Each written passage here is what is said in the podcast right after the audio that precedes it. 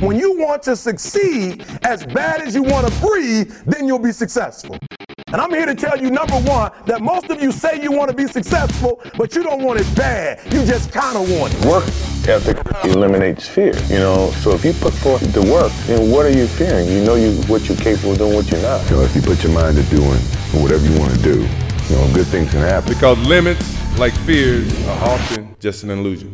You're listening to the Plunkett Fitness Project. Here's your host, Jamie Plunkett. Hey guys, thanks for tuning into our fourth podcast today. Uh, what we're going to be talking about today is my favorite thing, which is hard work. I know everybody kind of looks at me funny when I say that, but hard work has uh, been the sole thing that has got me to this point in my life, um, and it changed my life. So um, that's going to be our topic today: hard work and achievement with that, and basically how anything is achievable with hard work.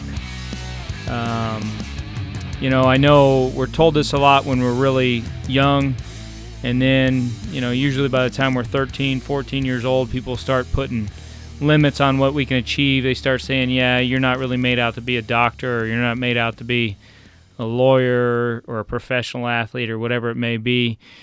And um, I'm not here to tell you that anybody can be anything, but most things can be achieved with hard work and dedication and and uh, consistency. So consistently doing the same thing year after year, and just consistently working at whatever it is you're trying to achieve.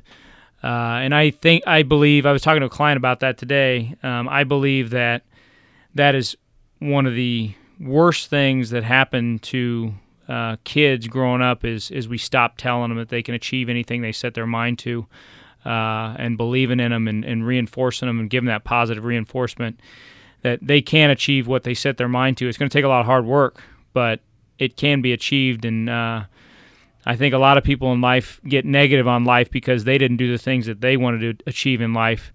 So they're going to put that same negative uh, cloud over, you know, somebody else who tells them they want to achieve something. When, you know, I, I like I, will say I'll say it again. Um, I truly believe anything can be achieved with hard work, and I think more people need to be putting that message out there, especially to our youth.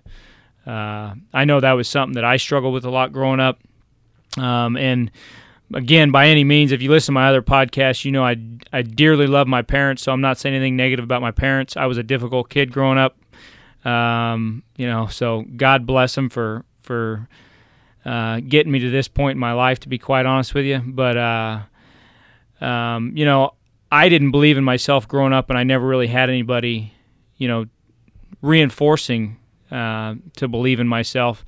And you know that may sound negative on my parents, but they were working all the time trying to provide for us. And and you know now that I look back on that, you know that's also what instilled my work ethic.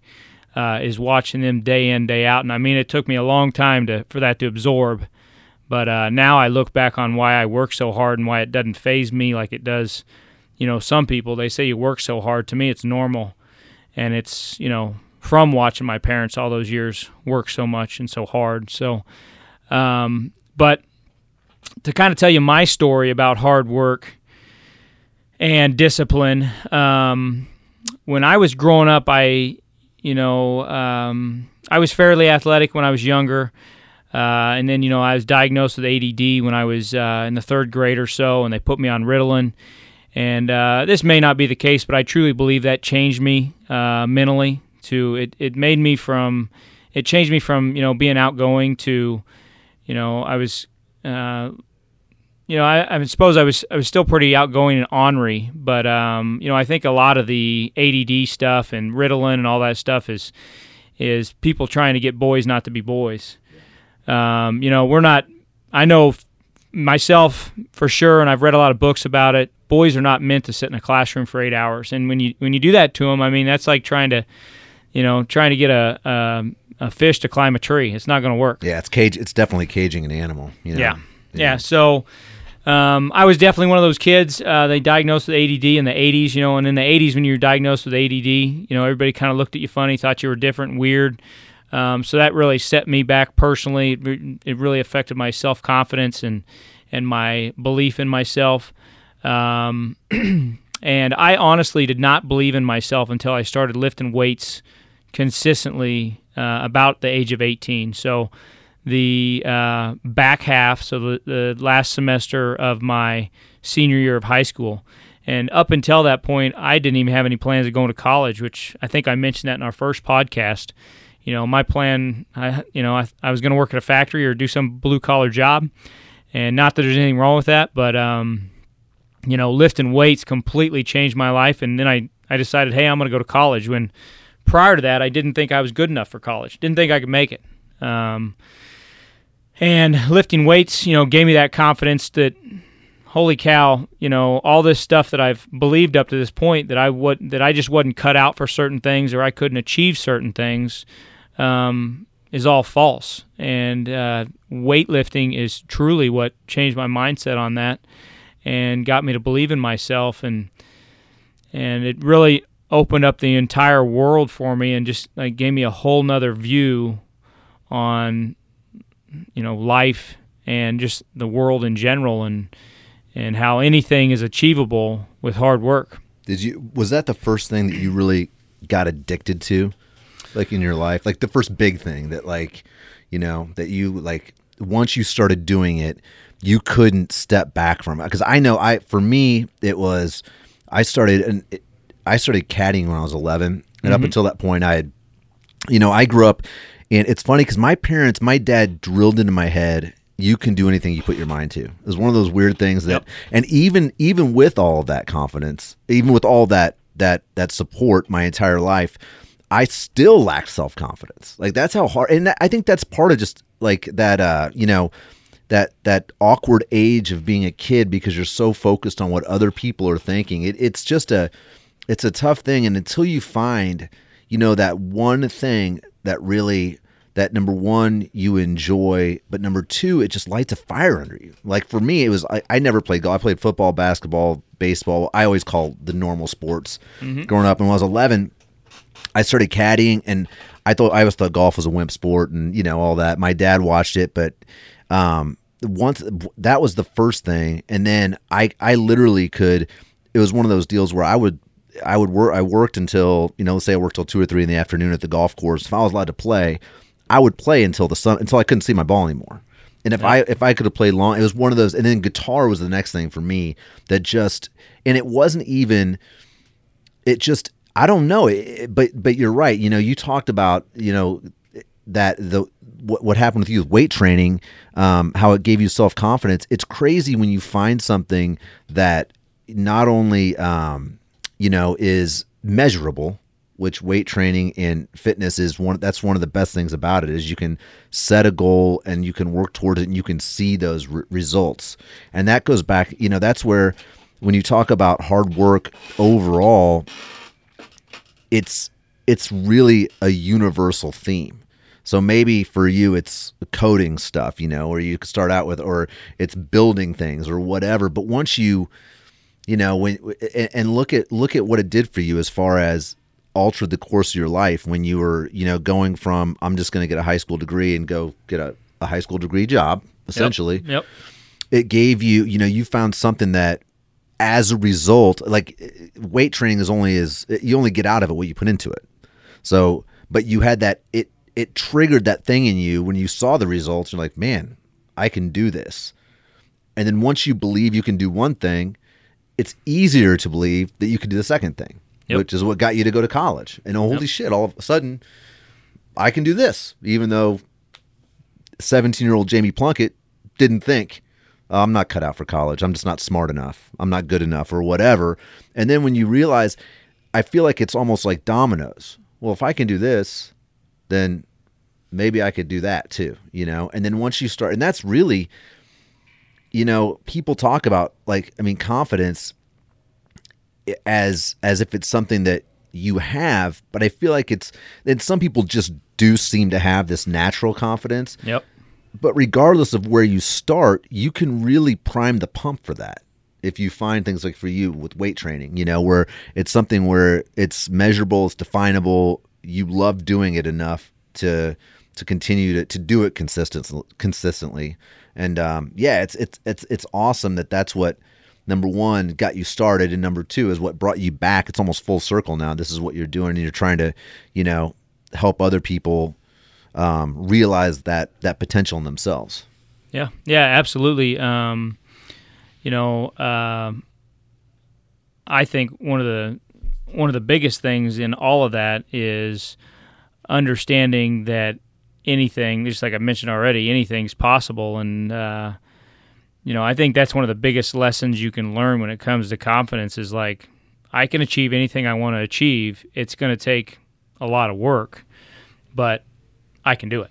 You know, and um, I don't know what really set that off for me. It may have been weight training. You know, I think I, I told you in the first podcast I mentioned how I lost 50 pounds when I was 15. You know, I think that kind of set that ball rolling because, and you know, I would tell you my main motivator was I didn't want to be fat, Yeah, and that still motivates me to this day. Like, sure, like I will I will stop eating right. before I ever get fat. Yeah, and um, that's just how I am. That's something I got made fun of for that a lot growing up. And you know, maybe it wasn't that bad. You know, you always remember those things worse than they were. yeah. but you for me, 'em. yeah. for me, it was bad. Well, and when you're that age, everything's bigger. Yep. Because you don't have anything. uh, You know, we grew up in United States, but we weren't hungry. We weren't worrying about real things. So we were manufacturing things. We're trained to find problems as human beings. That's because you know we were for years we were surviving. That's what that's what we're built for, is survival. and so when you don't have real problems, yeah, I mean, and that's the stuff where you know everybody. I mean, not to get all super psych like psychology e that's not a word but but not to get but yeah i mean everybody you dev- what you where you are when you're seven eight nine ten years old that's still a huge part of you i mean those years are so formative and it, that's the kind of thing that will motivate you your entire life and the funny thing for me was i was a heavy kid until i lost um you know i my i remember my summer between junior and senior year. Really, it was spring. I started losing weight spring, but I came back and I was a center at, in high school, and I weighed 215 pounds. I came back my senior year, I weighed 178 pounds, and my coach looked at me. still the center? yeah, he's like, I don't know what we're gonna do, but I don't know what we're gonna do. You're- So I, you know, I still, I still got the job done, but it was, um, you know, it was one of you can only imagine your football, and of course, you know, we had it. It was a gradual thing, but and I can't remember why I started telling that story, but it, it was, uh, you know, for for me, it was it was one of those things where it's the same. Oh, this is why I started telling it because I I feel like as I and as I got older, I just like you, I remember being the fat kid, being the pudgy kid, or whatever. And I remember going to college, and it was a few years in college where the guys that I had known from grade school, and then getting out of college, the guys that were skinny when they were younger were getting fatter, Yep. and the guys that were fatter when they were in grade school, middle school, and high school are not fat anymore. Yep. They or they might look, they might be in better shape or whatever. And I think it's because the skinny guys didn't get that you took it for granted. yeah, yeah. They weren't just. They don't wake up thinking about you know. I could drop in. Uh, they didn't think about Audrey, you know, girl. I'm not going to use her last name, but they didn't think about her making fun of them when they when they were 12 years old. You know that Yeah. that sticks with you, man. Especially you know those years, those formative years. So those guys that were skinny, fit, and shape. You're right. They did. They took it for granted. And for us, the the rest of us, you know, it's like, man, I got to work. on Even like right now, it's like, and I'm not, I'm not a fitness guy, but you know, I'd worked. I worked my ass off to get in shape when I was down in Nashville and playing music. Part of that was because, man, everybody in Nashville, that's part of the job. You're Yep. going to be up in front of people. They You're don't an want entertainer. yeah, they don't want to watch a fat guy play guitar. I mean, if like the fatter you are, the better you have to be. Yeah. So I was like, I need to get in shape because I knew I was only I was peaking musically, so I had to. But uh, but yeah, it's just it, it is crazy how that stuff when you're young, it really does affect you. And and again, look at how you've taken that one bit of hard work and it has it, you- you're you're building a business out of it. You know, and it's it's crazy. Yeah, you know that's funny. You were a center. I was a center too, and I weighed 210 pounds. Yeah. so, um, but yeah, I mean, my biggest motivator growing up was being fat and being made fun of, and that you know I felt like an outcast in a way, and uh, you know it's always something I was self conscious about, and then yeah, that definitely affects your your uh, ability with the ladies, and you know that's a that's a big motivator. Oh, that's I mean, that that is that is all confidence. Yep. It's a hundred percent. There's nothing that's more attractive to, and I, I'll say that to the opposite sex. I won't just say that. I mean, as far as I know, but I think that regardless, you see those guys that just walk in there like they own the place, and you never, as the guy that's not that guy, you never understand how or why it works because I mean, especially now where everybody knows like that guy, you know, he's a dirtbag or whatever. It, it, but but yeah, when you're the when you're the fat kid, and those are the you like. I mean, I'm gonna tell you, ladies, you want to marry the fat kid. because the, the, the fat kid he, he knows like he like that's that's the guy you, you want to marry the the guy that was the fat kid growing up because I, I don't know why. It just seems like those guys are, you know, they, it wasn't just handed to them. They they had to learn how to treat women properly, and even then, they would end up being your friend. you know. I was waiting how you were going to spin that one. Yeah, well, you know, we had to get back around to get uh, wheel it back around, I guess. Yeah. Anyway, um, so I mean, and then along with that, the other thing I wanted to mention was, uh, you know, everybody says there's secrets. It's just like you know, only certain people can become doctors. Only certain people can become lawyers. Professional sports are a little different, but I'll even say that. I mean, a lot of times the guys that make in professional sports, they work their butt off. You know, you got some guys that are just physically gifted. Um, for example, LeBron James. I'll use him as a great example. Um, everybody that knows me knows I'm not a big fan of his. And the reason it's not taking anything away from the guy, the guy is probably one of the most athletically gifted athletes we have ever seen. 100%. You know, next to Bo Jackson. Um, and what's funny is, I personally will not put Michael Jordan in that category as physically gifted. He was, but not at the same level. And I am the biggest Michael Jordan fan you will ever come across. I had so many posters of his growing up. I ran out of wall space, and they were on the ceiling of my room. It's it's so funny you mentioned that. Again, we grew up in the same period, but but I was going to say Bo Jackson too. Yep. And one, his thirty for thirty Yep. is one of uh, like who would have that guy never even went into a gym. I mean, imagine and and again, it was just that pure gift. And when you talk about you know with LeBron, I mean, and that's the thing you you have to regardless of what you're given, which he was given an immense like uh, you want to talk about privilege. That guy had physical privilege as far as like Yep. just but but he did work his ass off to capitalize on that. So you you can't not recognize that if, if in my opinion if you're being honest. But again, I'm a Jordan guy too. And I feel like that's a generational thing where a lot of us old school guys are like, but Jordan had the heart. He got cut Yep. junior year, Yep. you know. LeBron did not get cut junior year. No. You know. Yeah, and I mean that's what makes that to me. That's what what makes the difference between those two guys, and, and one of them having having lost a quite a few championships, and one of them never even got to seven games in in final series. Right. Um, Jordan's work ethic is second to none, and quite honestly, if you look at anybody who is extremely successful, their their the foundation is work ethic. Tom Brady's that way.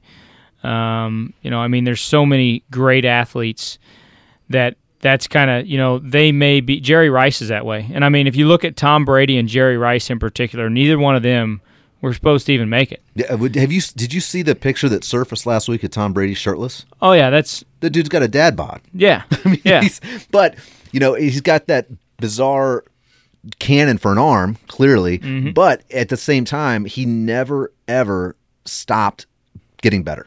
Yep. He's never and he never allowed himself to to regress, and that's just you know I feel like and I feel like back in the day, um, you know, a lot of people when you would see successful guys. I mean, and, and again, I'll go back to I grew up caddying at a country club here in Kansas City, and a lot of those guys that were, you know, the big wigs back in the '80s and early '90s, it seemed like they didn't work as much. Whereas, and I feel like that's a, a different a different era. Whereas now I feel like all the guys that I look up to professionally that I think are just out there killing it, those guys are working like I mean like dogs. And the more successful they are, because I feel like it now especially your hard work is rewarded, but I also feel like the competitions it, it's easier to succeed than ever, but it's also the competition is stiffer than ever across the board. So if you're at the top of your game, regardless of your industry, there's a bunch of people nipping at your heels. So you've got to continue to improve yourself, or you run the risk of being replaced. Yeah, I mean, if you look at most people that are, um, the difference between the in any, and I feel like this is, I know this is true in my industry. Um, you know, in in my industry, I've worked at two large gyms. You know, before I started my own business, and I was one of the most successful trainers at both gyms. There was 30 trainers at both gyms. Um, And I have told people numerous times the reason why I was one of the most successful trainers had nothing to do with my talent or ability. It had to do with my my willingness to say yes when a client asked me to train them, no matter what time of day it was. Um, you know, I I I I've worked seven days a week a lot of my life, and and that to me is what separated me from from all the other people I worked with over the years. And I believe that's the you know. You know, I used to. My buddies used to always make fun of me in college because I wouldn't go out drinking with them, and it Right. was because I wanted to get up the next morning and work out. Um, and I mean, it. I didn't really have a long term vision of what I was doing. I just knew I liked to work out. And I knew if I went out drinking with them, I wouldn't get my chance to work out. And and I worked about 35 hours a week while I was going to college. So, you know, it was either go out and drink with them because I was, I couldn't get rid of the work and I couldn't get rid of the school. Right. So it, it is either going out drinking with them or working out. And I knew that being fat, you know, not working out was not an option. So, um, you know, I chose working out over going out and partying with my friends, and they'd give me a hard time about it all the time. And you know, some of that's a household I grew up in too. You know, my parents never did any of that stuff, so it wasn't normal for me to do that stuff. And you know, it was normal. You know, my normal was not doing those things. Um, but I mean, that's that's kind of what separates. You know, what I've seen separate me from a lot of the trainers I worked with over the years is on the weekends they go out and they party every weekend, and you know, they don't. You know, during the week they don't want to be there at five in the morning, or they'll be there at five in the morning, but they don't want to be there at four o'clock at night, or you know, whatever it is. And I mean, I've always just been like, I'll be there at five in the morning, I'll be there at eight o'clock at night. I got bills to pay. I'm not afraid to work. Well, you know, yeah, and, and I think too that that also speaks to something where, you know, you're you're doing something you're truly passionate about. Number one, so it's as much as it's work, you still enjoy it, and it is work. I mean, that's the thing, regardless of what you're doing. But you know, when you were working at for those other gyms, you were still putting in the hours, you were still doing the the hard work, but it was you know when you are working that hard you know i remember when i was uh, my at my last corporate job which i left um, i don't know six eight months ago to uh, to, to go out on my own the thing that i thought was frustrating was i was working a I was getting there before anybody, leaving after them. I was in sales, and the problem was there were so many things that were out of my control that were there were balls getting dropped due to things again that were out of my control. And a lot of it had to do with culture and the people at the top and the way things were run. So for me i got frustrated because i'm like i'm working too hard to be at this if i was doing this for myself if i could figure out a way to Yeah. handle these things on my own then then i would be better off. And that's why i ended up going out on my own too. But again i just eh, you know i enj- i love my job. I love what i do. So it makes it I, I feel like that's a part of it is either completely loving your job, loving the company you work for, or ideally both. You know, and that'll and that'll also it'll just continue to it will it'll make you want to get better. It'll make you want to better yourself. And uh I don't know, I just I can't imagine um like I can't imagine just toughing it out like and say, oh it's just you know, just just just doing it to do it. It sounds like a it just sounds like a bad way to a bad way to go, you know? Yeah, um, I'll say a lot of mine's always come from a scarcity standpoint. So, uh, you know, when I lived in New York, when I first moved out there, I had a salary job. I was working at Citigroup. Um, my salary was twenty nine thousand dollars a year. Wow. So every every two weeks, or no, well, yeah, every two weeks you can figure it that way. But um, every month I would bring home seventeen hundred dollars, and my rent was fifteen hundred and fifty. Right. So I quickly figured out I'm gonna have to get a second job to supplement this, you know. And uh, you know what's funny is when I moved out there, I moved out there with my girlfriend at the time, and she was going to school, and uh, you know w- we move out there, and we're we go out there and we look at apartments, and everything's everything's fifteen hundred or more Oh my gosh, yeah.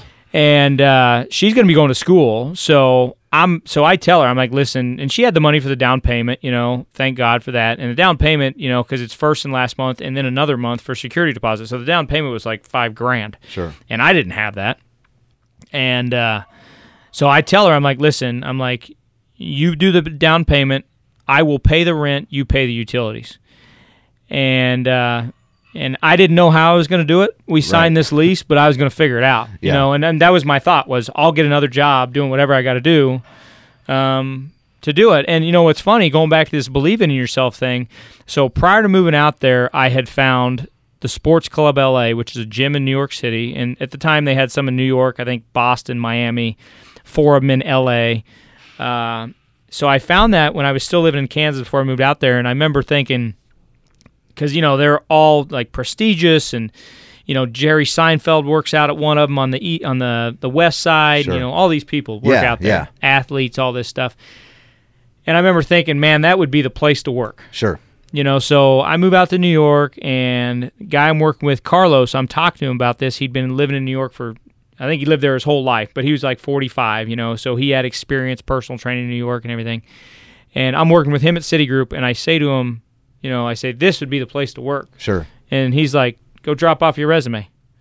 And I go, well, no, you, you, they hand pick people. Right. He says it right here. Right. Right. Right. He's like, go drop your resume off. And I go, really? And he's like, yeah. I mean, and I was like, but they hand, the, I'm not good enough. yeah. And he's like, no, you are. Go drop it off. And, you know, I don't think it was more so he was saying I was good enough. I think he was saying they'll hire anybody, Right. you know, so long as, you know, they're a personal trainer, Sure. which I had a certification. And, uh, I mean, sure enough, I walk in there, drop off my resume, and I mean, I'm a small town kid from Kansas. You know, when I walk in this place, I first walked in the one on the west side. I worked at the one in Rockefeller Center.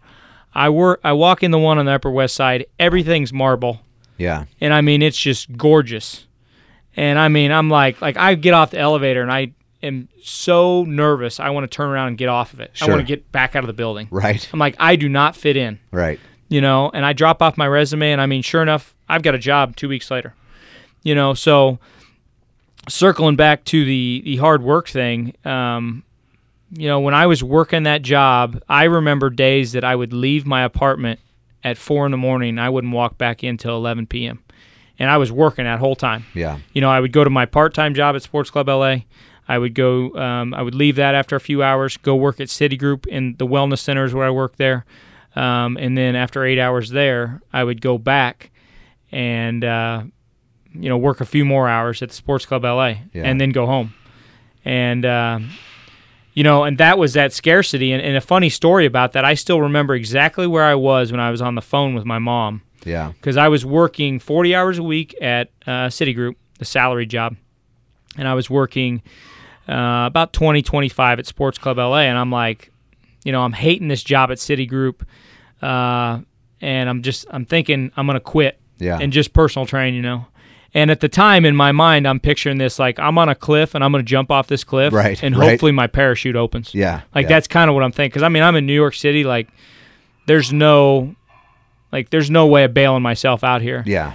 And along those same terms, I call my mom and I tell her what I'm going to do, you know, or what I'm thinking about doing. My mom's like, Jamie, that's fine. She said, but we're not bailing you out. Yeah. I was standing on the corner of 92nd and 2nd when she told me that, and I haven't looked back since that day. And since that day, I've had that scarcity mindset, and that's honestly what drives me to work so hard. Is I never want to depend on somebody else to help me, you know, financially or really with anything. You know, I want to. It's. I mean, to me, it's pride. It's it's part of being a man. Like you want to take care of yourself, and you don't want to have to.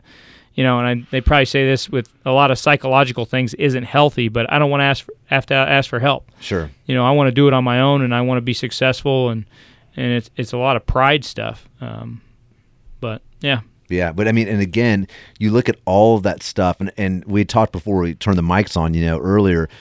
And personally, I can trace every move in my life, professionally, especially professionally, but I can trace it back to my first job.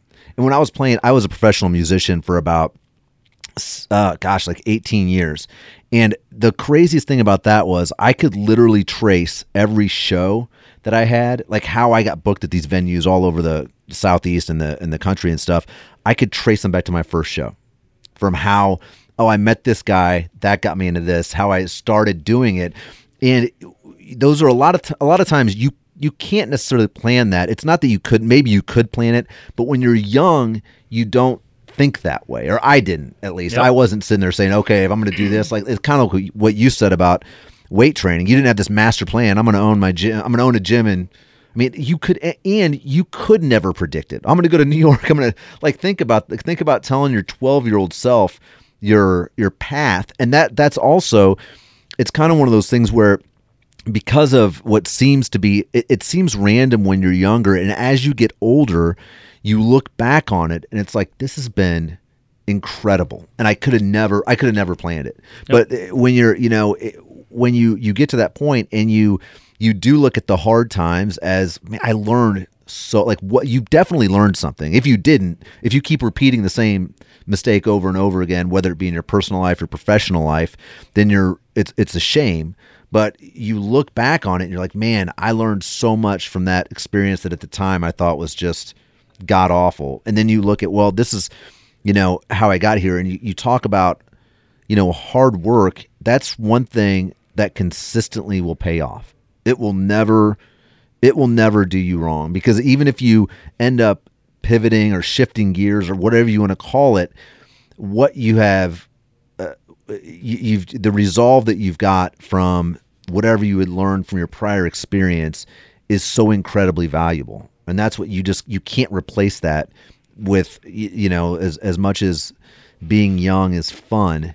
I look back on it it's like i don't like i know i'm so much sharper now and I, I know so much just from the experiences that i had again that i couldn't predict.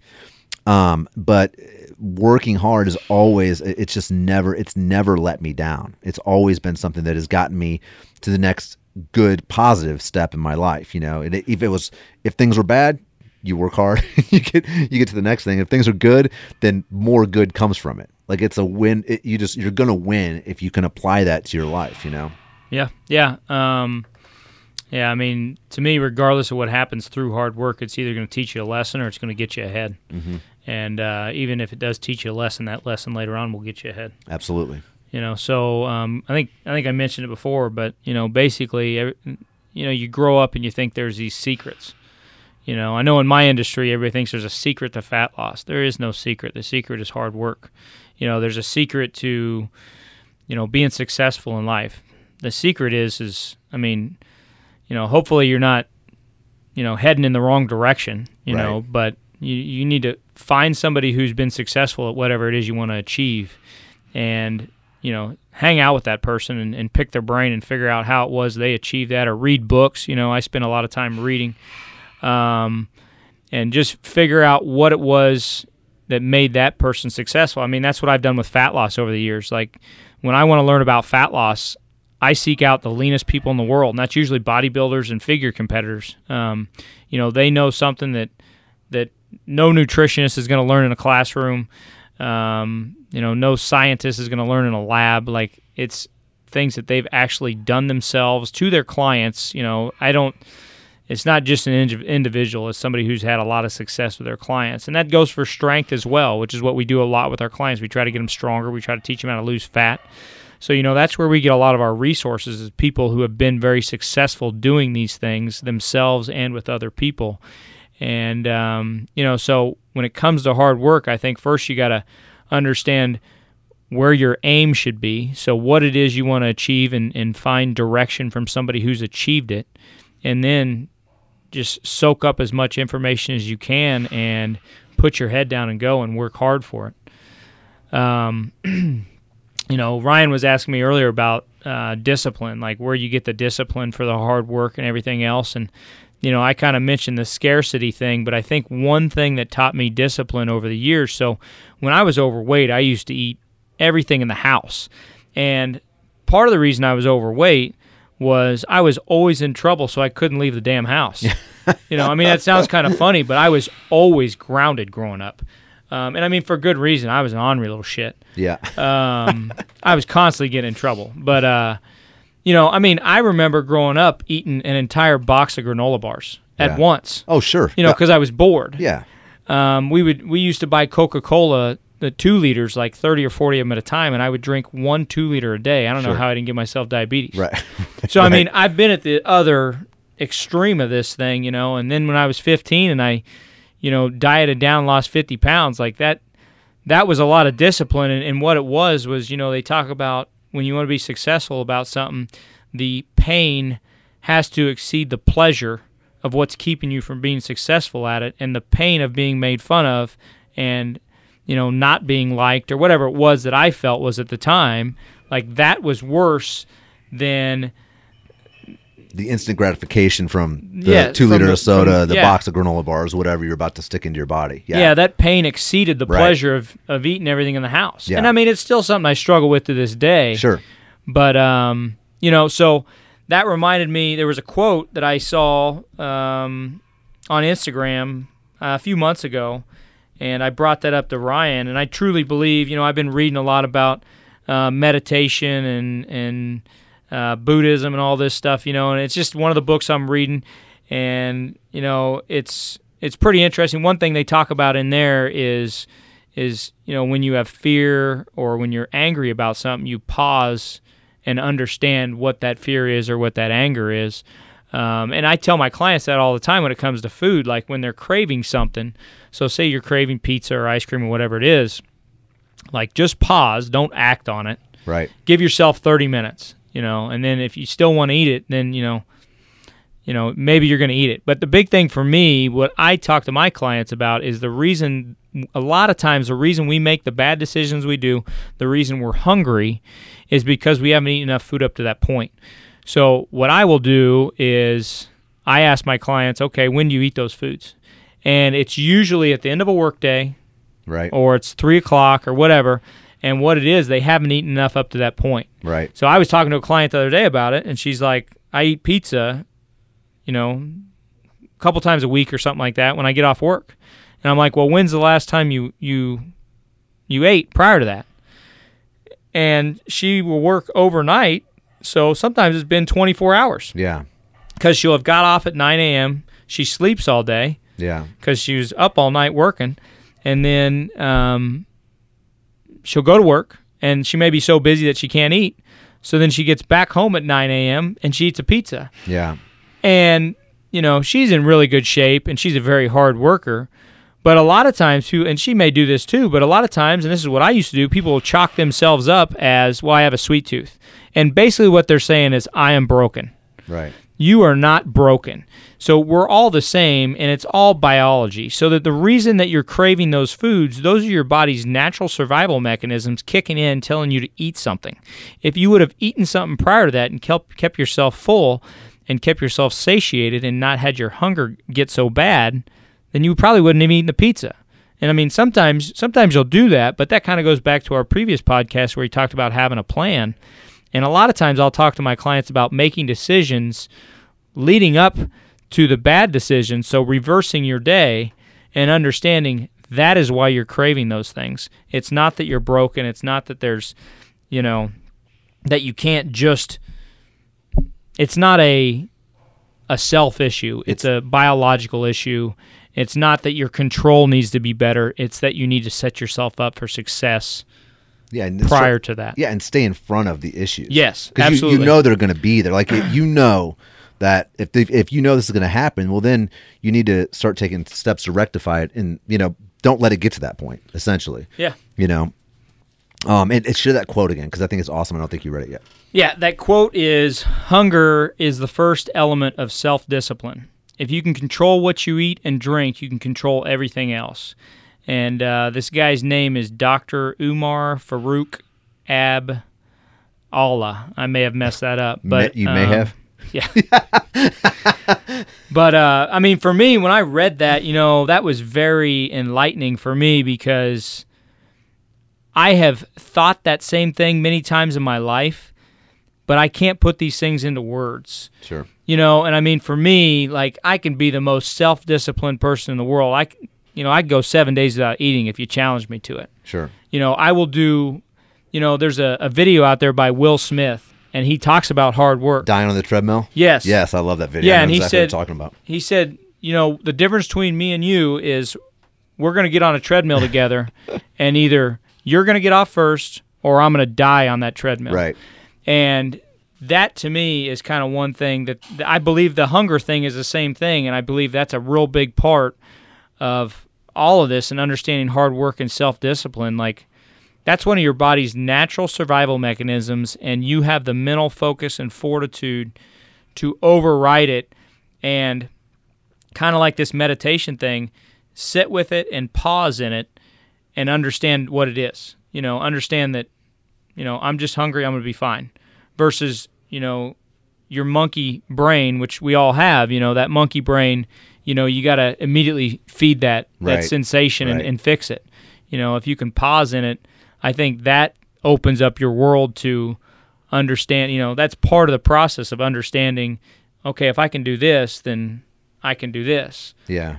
Well, and a lot of times I think when it comes to eating that kind of junk food, and I know I've done this before, is you know your brain wants to work less, so your brain wants to be on autopilot. Yeah. So, and it, this is exactly what you said with the pause thing. So before you do it, and there's a there's a gal named Mel Robbins who has, she I, I don't know if the name of the book was the five second rule or whatever, but her whole thing is you know if you if you have an instinct you have five seconds to act on it so if you want to like you know if you want to go up and meet somebody whether it be at a bar or in a professional setting or whatever you know if you think about it you won't do it so it, she's, Yep. she's, so her thing is the same thing with diet you know before you eat that count backwards and and initiate the front part of your brain which is the part that is live uh, that's that you're controlling versus the autopilot part of your brain. And that's a really dumbed down version of her, what she's saying. But a lot of it it goes back to what you're saying. If you actually think about it instead of just just following through with the the, the habit or whatever you want to call that you've that you've made you know you will you're going to end up making better decisions and all that's all life is is a, a series of decisions one after another you know Yep. Stop reacting to things and start, you know, thinking them through. Basically. Yeah, You yeah. know. So, um, but I think that pretty much wraps up everything we have for today. Um, you know, my big thing is is hard work overcomes most things. So I know it's definitely changed my life, and and I mean I know people look at me crazy when I say it, but hard work's my the most favorite thing that I in the world to me. So, um, and that's because what it's allowed me to you know achieve in life. So uh, I think it's irreplaceable, and I think I, I think people are uh, they're missing out if they've never experienced the true value of hard work and discipline. well said well said Thank you for listening to our fourth podcast. You guys have a good day. Thank you for listening to the Plunkett Fitness Project. Please share with your friends, subscribe, rate, and review. For more info, visit our website, plunkettfitness.com.